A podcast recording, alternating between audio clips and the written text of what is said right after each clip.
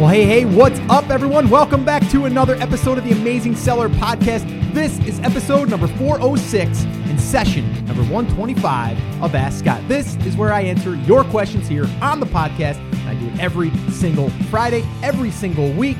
And uh, yeah, it's always awesome to hang out with you guys. I'm sitting here today on a beautiful day in South Carolina. Uh, nice cup of coffee, actually, as I talk uh, uh, about these questions, or I talk to you guys, and we kind of get to hang out together. That's what I really love to do here inside of the Ask Scott session. There's a lot of different things I want to mention here. Before I do, though, a lot of things on my mind today and this week. But the one thing uh, I wanted to uh, let you guys know is some of the questions that we're going to be answering today. I know a lot of you have said in the past, Scott, I want to kind of know what you're going to be digging into today. So the ones that we're going to be talking about is really the open brand concept, but not so much the concept, more around brand registering when you have an open brand. So we're going to talk about that. We're also going to talk about being your own competitor. Is that a good strategy and what does that mean?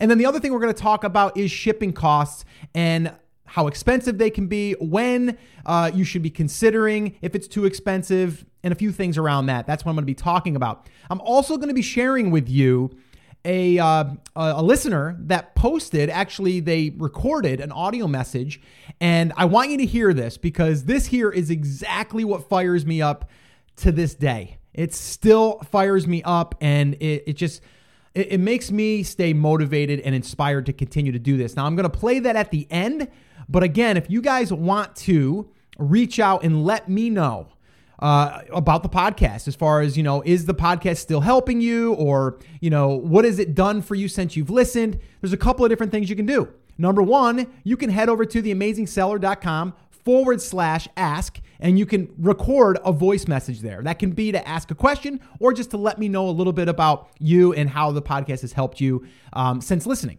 Okay. The other way that you can do this, and I, I talked about this in episode 400, which was my celebration to 400 episodes, is you can go to theamazingseller.com forward slash story, and then you can just answer two questions. One, how long you've been a listener, and two, what is one big takeaway that the podcast has done for you uh, since listening? And depending on when you're listening to this, I'm actually going to be awarding two winners, two prizes, uh, two 30 minute coaching calls to two people um, that leave a comment. So if you just leave a comment, that'll automatically enter you into that.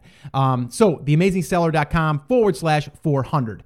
All right. And uh, you can go over and check that stuff out. But it, it just really allows me to be able to hear who we're connecting with. And the other cool thing is, is I've noticed since reading a lot of those is that I've got probably 25% of you that are new.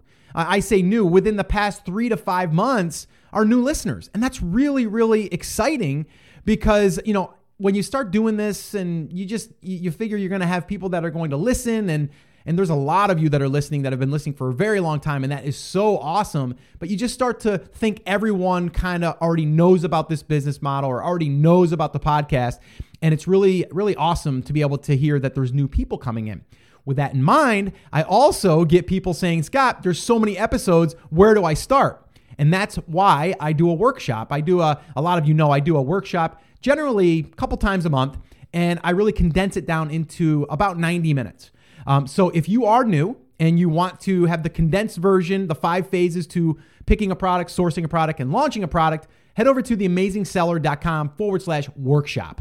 All right. And you can register for an upcoming workshop. All right. So that's all the links that I want to give you guys right now, right? And all of the things that are on my mind and just being really excited about where we still are in this journey together uh, because I feel as we're just beginning and it's 400 episodes in. The one thing I wanted to mention here that's on my mind, you guys know that are longtime listeners, I usually give you a little bit of my thoughts for the week. And this is something that I've been experiencing within a project that I'm working on within my own home. I'm having some work done and I've really, I've, re- I've always done this, whether I'm going to a Starbucks or whether I'm going to a restaurant and I have a server um, that's waiting on us, all of that stuff. I always judge people on their, on their personal, you know, personal skills, or as far as like personal relation skills, like how they, how they uh, conduct themselves, but then also how they greet their customers and all of that stuff. Well, I have to be honest. I was really disappointed with a company that I was working with because their communication was not there. And they almost lost me. They almost lost me. Now, what does this mean for you? Communications with your customer, staying in communication with your customers is huge. So this means if you get an email from your customer asking a question, make sure you answer it ASAP. That should be priority. Okay? Do not let them wonder why it's taking you so long. Even if you don't have an answer yet to give them, let them know that you're looking into it. Okay? That happened to us just recently, my, my wife and I. And, you know, all they had to do was call us and say, listen, we don't have the answer yet, but we're working on it. But instead, they just held off because they were waiting to get the answer. But then one day led to two days, two days led to three, three to four. And then it was five days. And then it was like, all right, that's enough. Like, this is terrible. And then when I called the company, I got to talk to someone who I thought was in charge, and they were telling me basically, like, tough. Like, kind of like, I'm sorry, but what do you want us to do? Call you every day? Like, it was just a terrible attitude. All right. So, I'm not going to go too much on a rant here because I was just ranting a little bit uh, a little bit ago with my wife on this. Okay, it drives me crazy. Okay, communications with your customers is huge. You want a speedy response. Do not let them hang, even if you don't have the answer yet. Just keep them in the loop. All right, and follow up with them. All right, follow up with your customer. And that also means after they've done the deal, right? After they've bought a product, follow up with them. How's everything going? Don't be afraid. So many people are afraid because they don't want negative, you know, feedback. You should encourage them to to want to give you that feedback because that's going to make you improve your product or your follow-up. All right? So don't be afraid of it and you know, welcome it and keep the line of communication open with your customer and stay front of mind. Don't annoy them. Just know that you're there to make sure that everything is, is going well and then just keeping them in the loop, period. All right? So there it is. There's my little rant today um, that I got off my chest. All right? So, what we're going to do now is we're going to jump into today's first question. I'm going to go ahead and give you my feedback, my advice, and then we'll we'll keep rolling here. What do you say? Let's do it. Hey Scott, my name is Mitch. I'm from Grand Rapids, Michigan, but I'm living down here in Columbia right now. Uh, I just wanted to thank you for everything that you put out there, all the material that you have on the internet. It's been really helpful for me. I pretty much learned everything that I that I know from from your website and your podcast. Um, I'm in the beginning stages right now. I found a product that I think I'd like to sell, but what I'm struggling with is I'm trying not to make any mistakes now that might that might bite me in the future that might limit limit my potential in the future.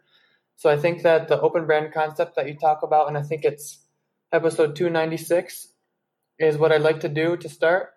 Um, you answered most of my questions in that episode, but I just had one one more main question, and it's about brand registry. I'd like to have the the open brand and then have sub brands underneath it for each niche. And for the brand registry, I've read that you need to have a picture of your product with the brand name on it.